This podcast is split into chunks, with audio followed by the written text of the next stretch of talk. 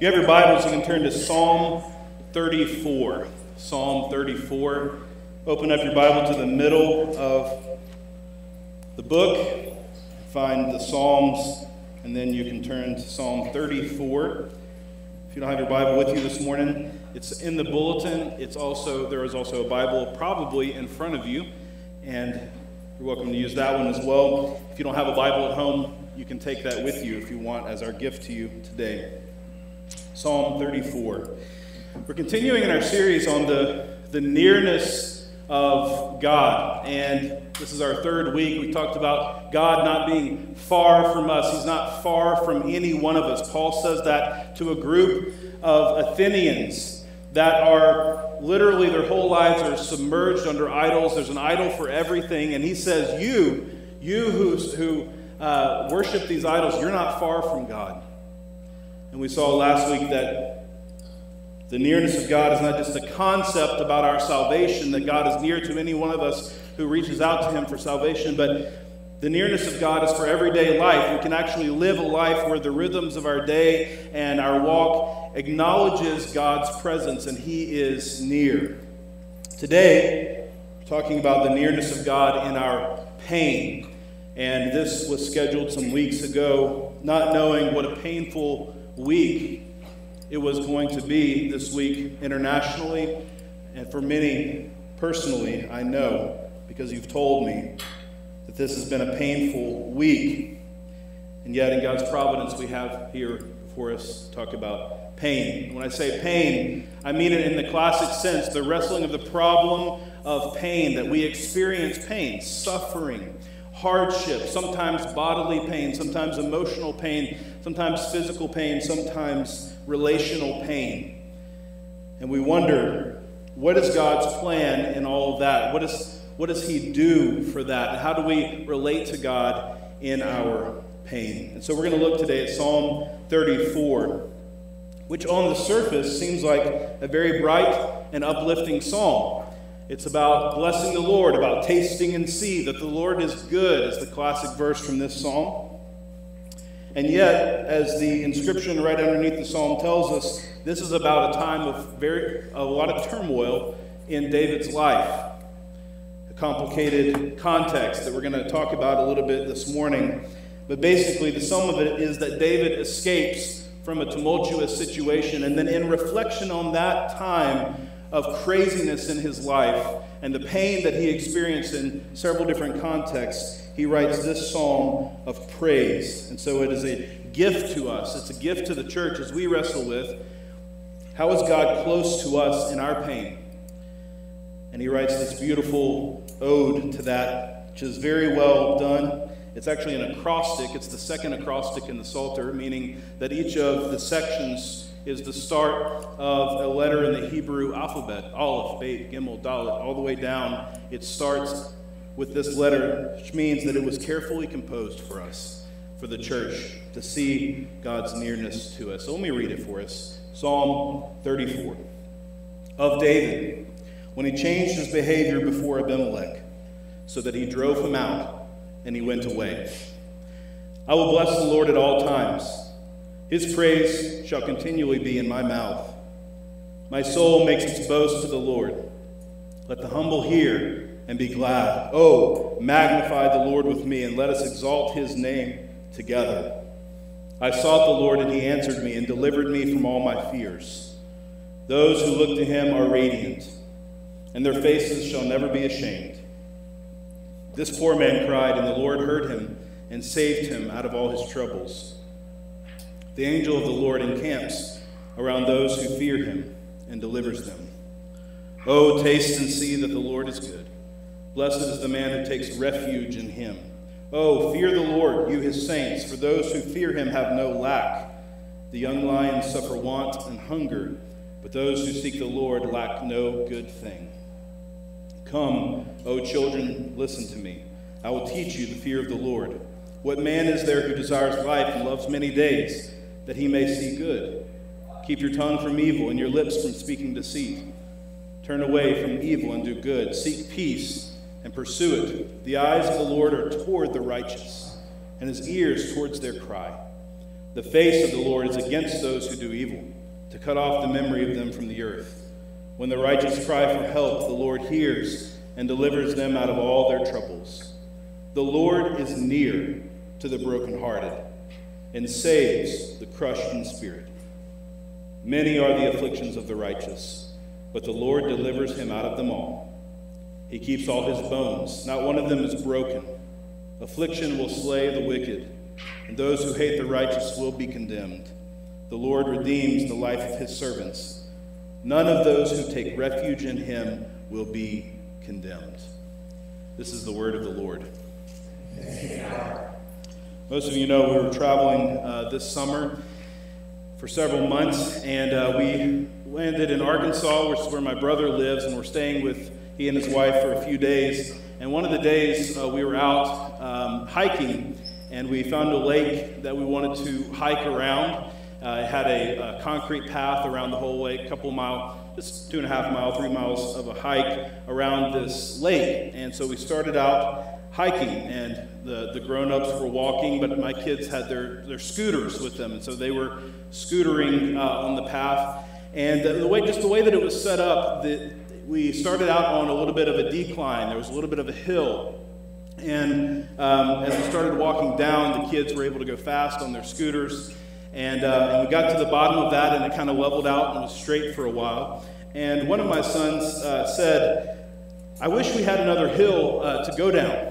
And uh, my wife, Becca, said, uh, Don't worry, I'm, I'm, sure that, that we'll have another hill uh, on this, this hike. And so, sure enough, a few minutes later, the path started back up and an incline. And we started to breathe a little heavier, and our calves started to you know, tighten up a little bit. And we started back up this hill. And Becca said to my son, Look, I told you we would find another hill.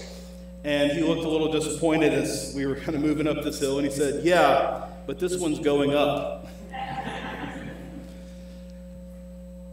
that is the nature of hills.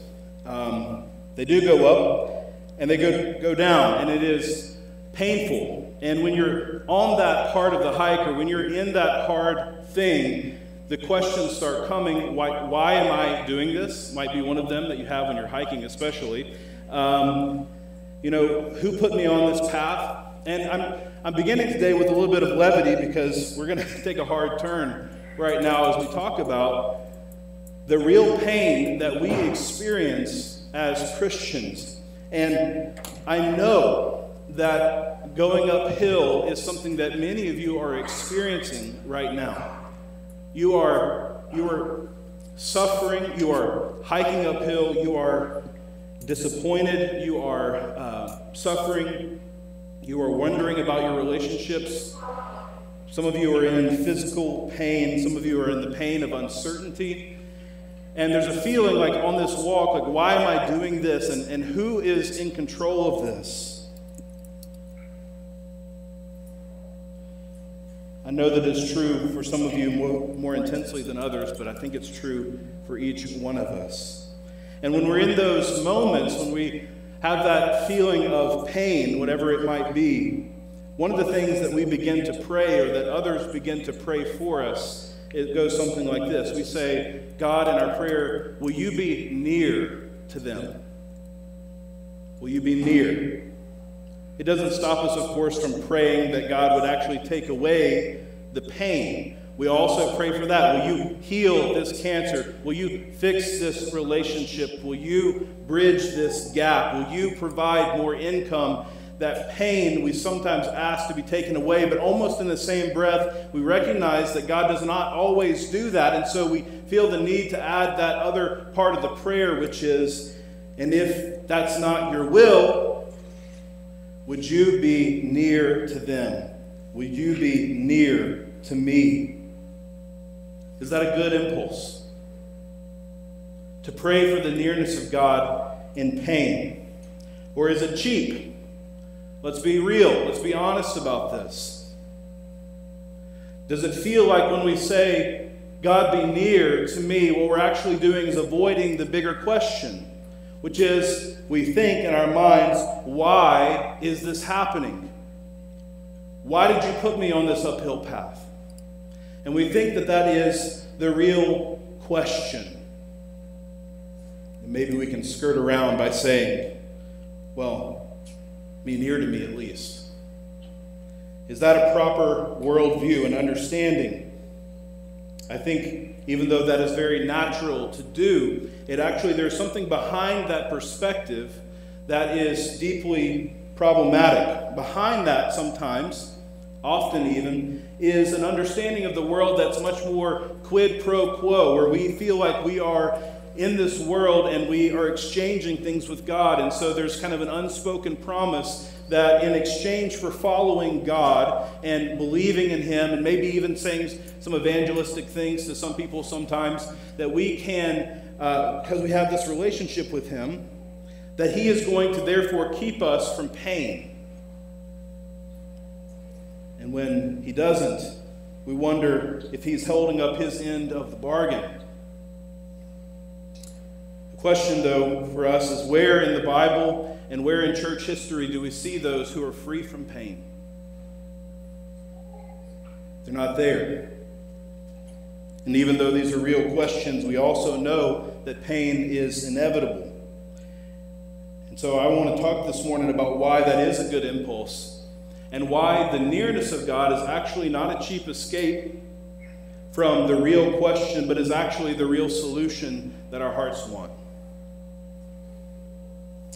Here's what I want us to see the nearness of God is not always an explanation of pain, but it is always the best refuge for pain.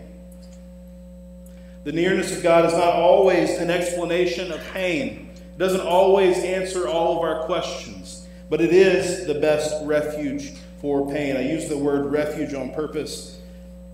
Twice in this psalm, we're told that God is a refuge. In verse 8 and right at the end, in verse 22, where it says, The Lord redeems the life of his servants. None of those who take refuge in him will be condemned. That refuge from the pain is actually the thing that our hearts long for. I want to show you that from this psalm. There's four ways that we can describe that refuge. Each start with P. Here's the first one protection. The first few verses of the Psalms are about God's refuge for us in his protection. He says in verse 1 I will bless the Lord at all times, his praise shall continually be in my mouth. And at very beginning here, we need to qualify what the psalmist is saying. I will bless the Lord at all times. Probably should be better translated something like this I will bless the Lord at every time. What he's saying is that in every circumstance, kind of like in 1 Thessalonians chapter 5, where Paul says, give thanks whatever happens. Give thanks in every circumstance. It's not as though there's not a second that goes by that David is not pr- continually praising with his mouth. What he's saying is, no matter the circumstance, I can find a way to praise you. And he's saying because he's remembering a circumstance where he was out of his depth. And so the next few verses, verses 3 through 6, tells us what God has done for David and how he promises this for us. Oh, magnify the Lord with me. Let us exalt his name together. I sought the Lord, and he answered me and delivered me from all my fears. Those who look, look to him are radiant, and their faces shall never be ashamed. This poor man cried, and the Lord heard him and saved him out of all his troubles. I had this experience of God's deliverance. He delivered me. He says that twice. He saves this poor man. Now, what did God save David from? I want to talk about this for a minute because it's important for us to, uh, us to understand God's protection. It's not always passive and it's not always straightforward. I think sometimes we glaze over when we read words like this, assuming that David is laying on a pillow somewhere with a journal out um, and, you know, he's got his, his morning coffee and he's like, oh, my soul was so delivered today. It just seems very beautiful and set apart from real life. But I want to tell you what David is thinking about when he wrote this psalm, because we're told at the beginning with this little subscription that David, this is about the time when David changed his behavior before Abimelech, so that he drove him out and he went away. What is the circumstance? It's a crazy circumstance. It's from 1 Samuel chapter 21, where David comes to Abimelech the priest. This is the first Abimelech, and he asks the priest for some food because he's hungry. And Abimelech says, The only bread I've got is the bread of the presence, which is the bread that the priest baked every day, stayed in the tabernacle. And so he gives him the bread of God's presence. Remember that, it's going to be important in just a minute. But he also gives him something else. He gives him the sword of Goliath the giant who he killed, and he cut off his head with his sword. And somehow this sword has come to Abimelech and is part of the priesthood, and he gives it to David because David is running from his life. He's, ti- he's running for his life. He's tired and he's hungry, and he's running from Saul. And he's in real danger. Just in the next passage after this, Abimelech, that same priest, is going to be killed for aiding David. He and all the priests are going to be killed. But David himself goes instead to Philistia, neighboring country, and he hangs out with King Achish of Gath. And this king hears all these things and he sees that he's got the sword of Goliath with him, and his servants say, This is this is David who's slain tens of thousands, and he's famous for, for, um, for killing people. And so David hears that this, this word is going to Achish, king of Gath, and that Achish is perhaps getting a little nervous to have David around. And so what David does is he literally acts insane. He starts drooling at the mouth and lets the spit stay in his beard and he marks up the door where he's staying, and he acts like a crazy person. And Achish sees that he's crazy and releases him. He's like, I got enough crazy in my life, so get rid of him. And David escapes. Now that's what's going on. When David is writing this, this is the craziest story, right? The circumstances are strange. And, God, and David attributes this to God's protection. Now it's complicated. We actually don't even know if that was a good thing that David did. Sometimes the Bible gives us things, it just reports on things, but it doesn't tell us exactly how to think about them. And so it could be the case that David is writing Psalm 34 because he's like, Thank you, God, for this crazy idea that you gave me to act insane and to escape. Or it could be, we don't know the inner workings of David's heart, but that was a time when he was not depending on the Lord and that he should have done something else that would show his trust in the Lord. I don't know. It's complex. But somehow David moves through it. On the other side, he says, Thank you for protecting me.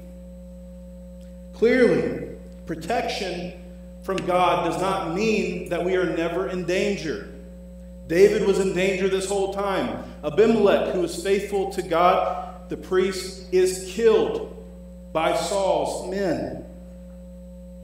This protection doesn't mean that everyone is always spared. It doesn't mean that our lives are neat and orderly and nothing bad happens to us. That's the explanation we want. We want the explanation. Show me why this hard thing is happening and you are not protecting me, meaning you are not giving me a way out of this completely. But in the midst of that crazy situation, this is what's happening. Verse 7 The angel of the Lord encamps around those who fear him and delivers them. There is the protection of God, though it doesn't always mean that we stay out of danger. Secondly, is the provision of God. In the next few verses, then David talks about what God provided for him in this context. Oh, taste and see the Lord is good. Blessed is the one who takes refuge in him. Oh, fear the Lord, you his saints, for those who fear him have no lack. The young lions suffer want and hunger, but those who seek the Lord lack no good thing.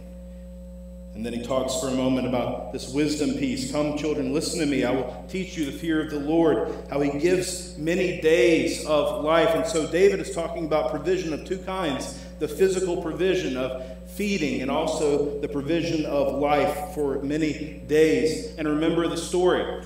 When he came to Abimelech in his need, he was hungry and he received literally the bread of the presence of God. It cannot be, of course, that what David is promising here is that believers in Christ will never actually physically be hungry. That can't be true because David came to Abimelech hungry.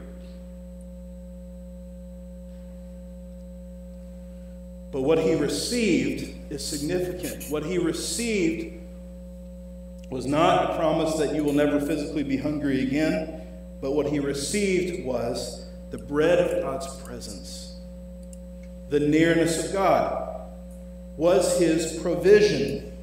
And that's actually the best provision, even though it would seem like what you'd want is an actual physical supply of bread. Verse 10 The young lions suffer want and hunger, but those who seek the Lord lack no good thing. What he's saying there is this young lions, those are, those are crafty and powerful beasts.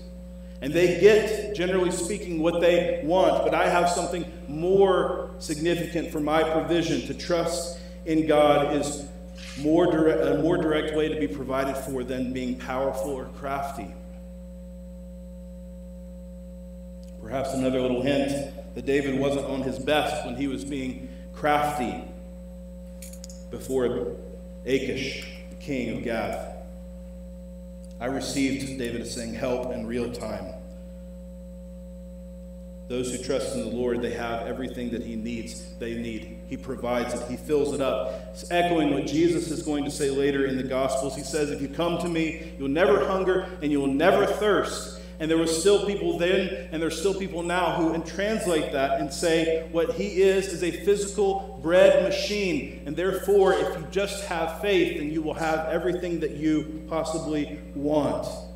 The crowd that follows him wants him to be that bread machine. But what he is saying is, is that I give myself the bread of the presence I am here with you now. I've incarnated myself in the flesh. I am the bread that comes from heaven, and I give myself for the life of the world. And so, if you take of me and eat and drink, then you will always have what you need because you have everything forever. Every good thing is provided by Him. Of course, this is not an explanation for why we sometimes want things that we don't have. We constantly feel lack. But again, the explanation, even though it is desired by us, doesn't always give us the refuge.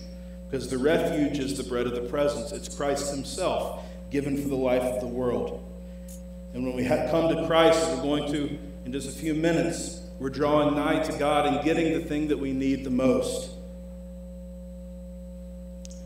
The third way that there, God is a refuge, is his proximity. In verse 15, we're told how close God is. The eyes of the Lord are toward the righteous, and his ears toward their cry. The face of the Lord is against those who do evil, to cut off the memory of them from the earth. When the righteous cry for help, the Lord hears and delivers them out of all their troubles.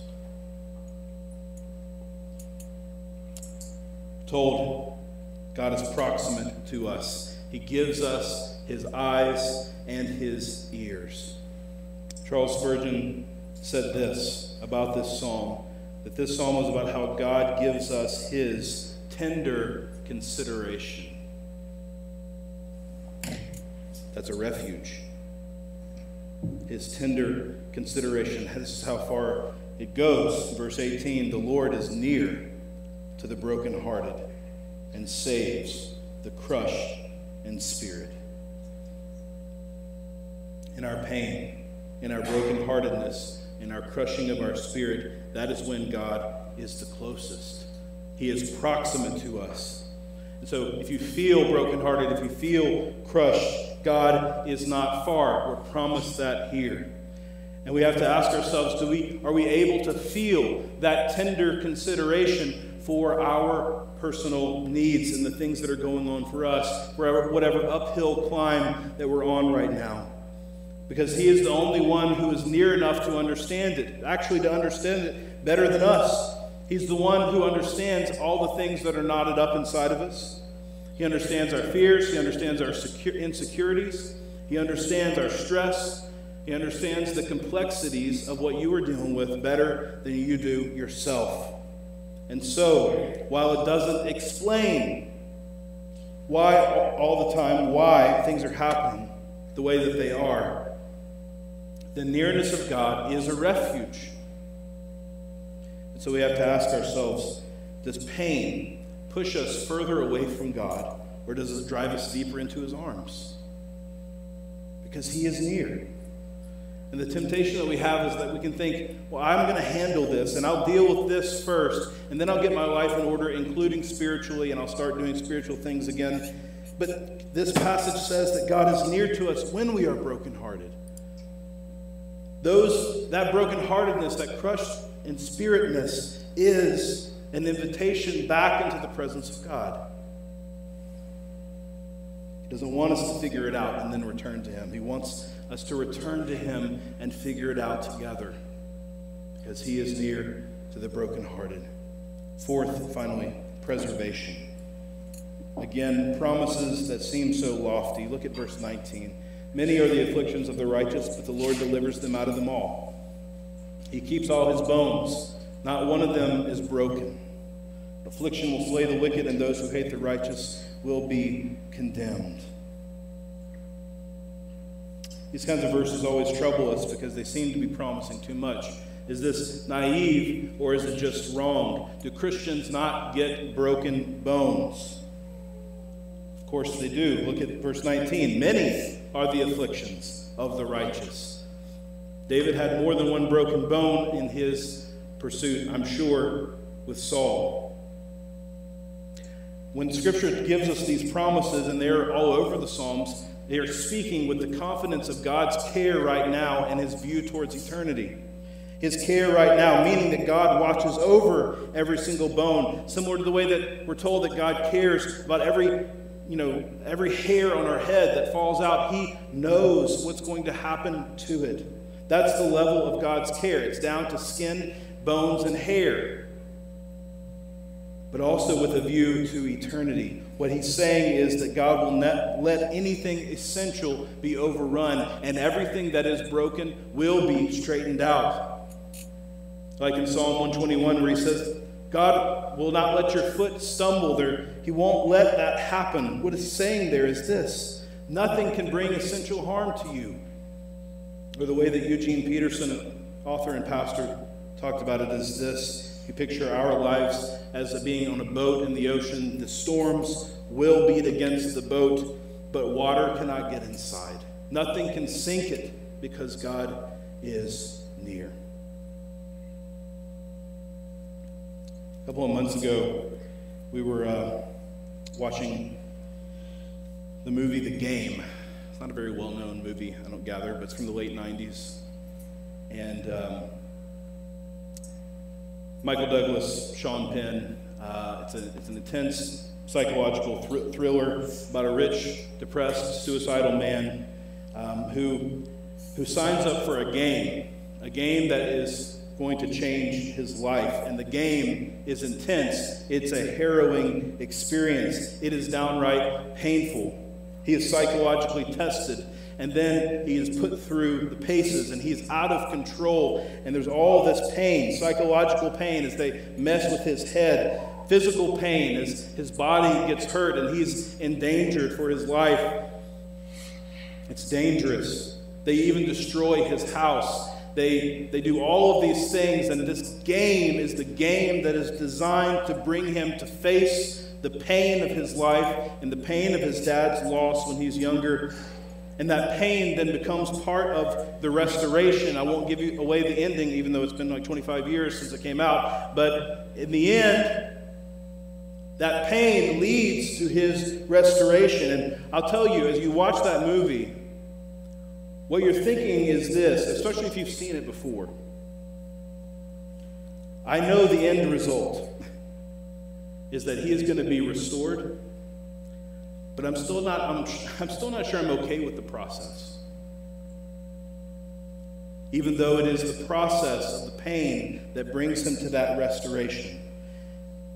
And I think what's behind that is I'm not sure that I trust these people with their psychological tests and with their understanding of what the game is. Ultimately, then, It brings this restoration, but it could have gotten off track. He was healed, he went through the pain, but was all of that necessary and was it worth it?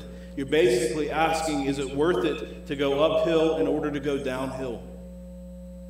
The big questions of our life, the explanations that we want, is, is it worth it? Is the sunset more beautiful because you hike five miles uphill to see it?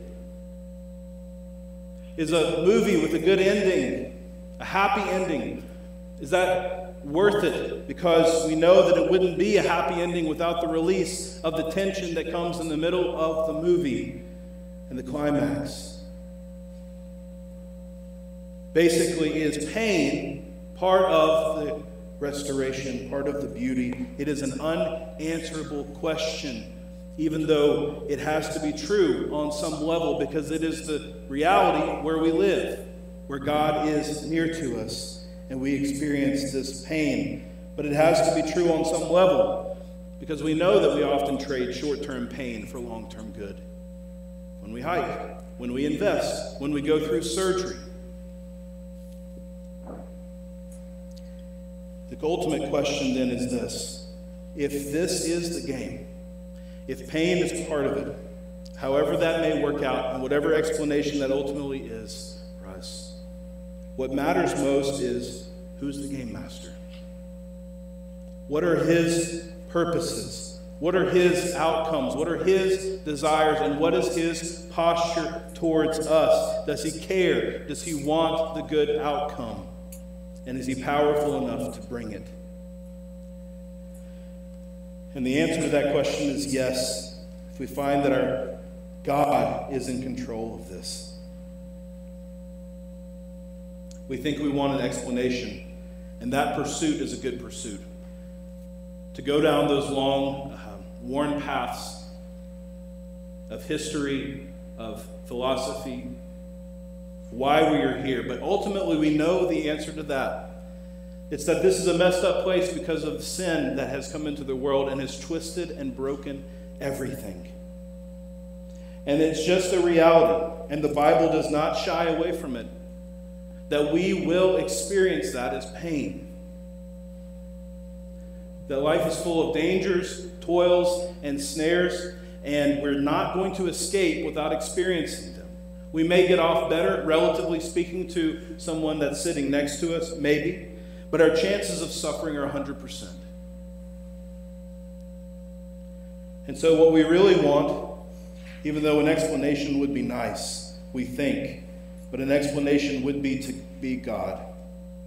What we really want then is for the pain to end and to have a refuge while it lasts. And that is what God gives us in the gospel, in the good news. Look how the psalm ends. Many are the, verse 19, the afflictions of the righteous, but the Lord delivers him out of them all. Clearly, a promise with a bigger scope than a deliverance from the hand of Saul. Look at verse 22. The Lord redeems the life of his servants. None of those who take refuge in him will be condemned. Derek Kidner, commentator, says this about verse 22.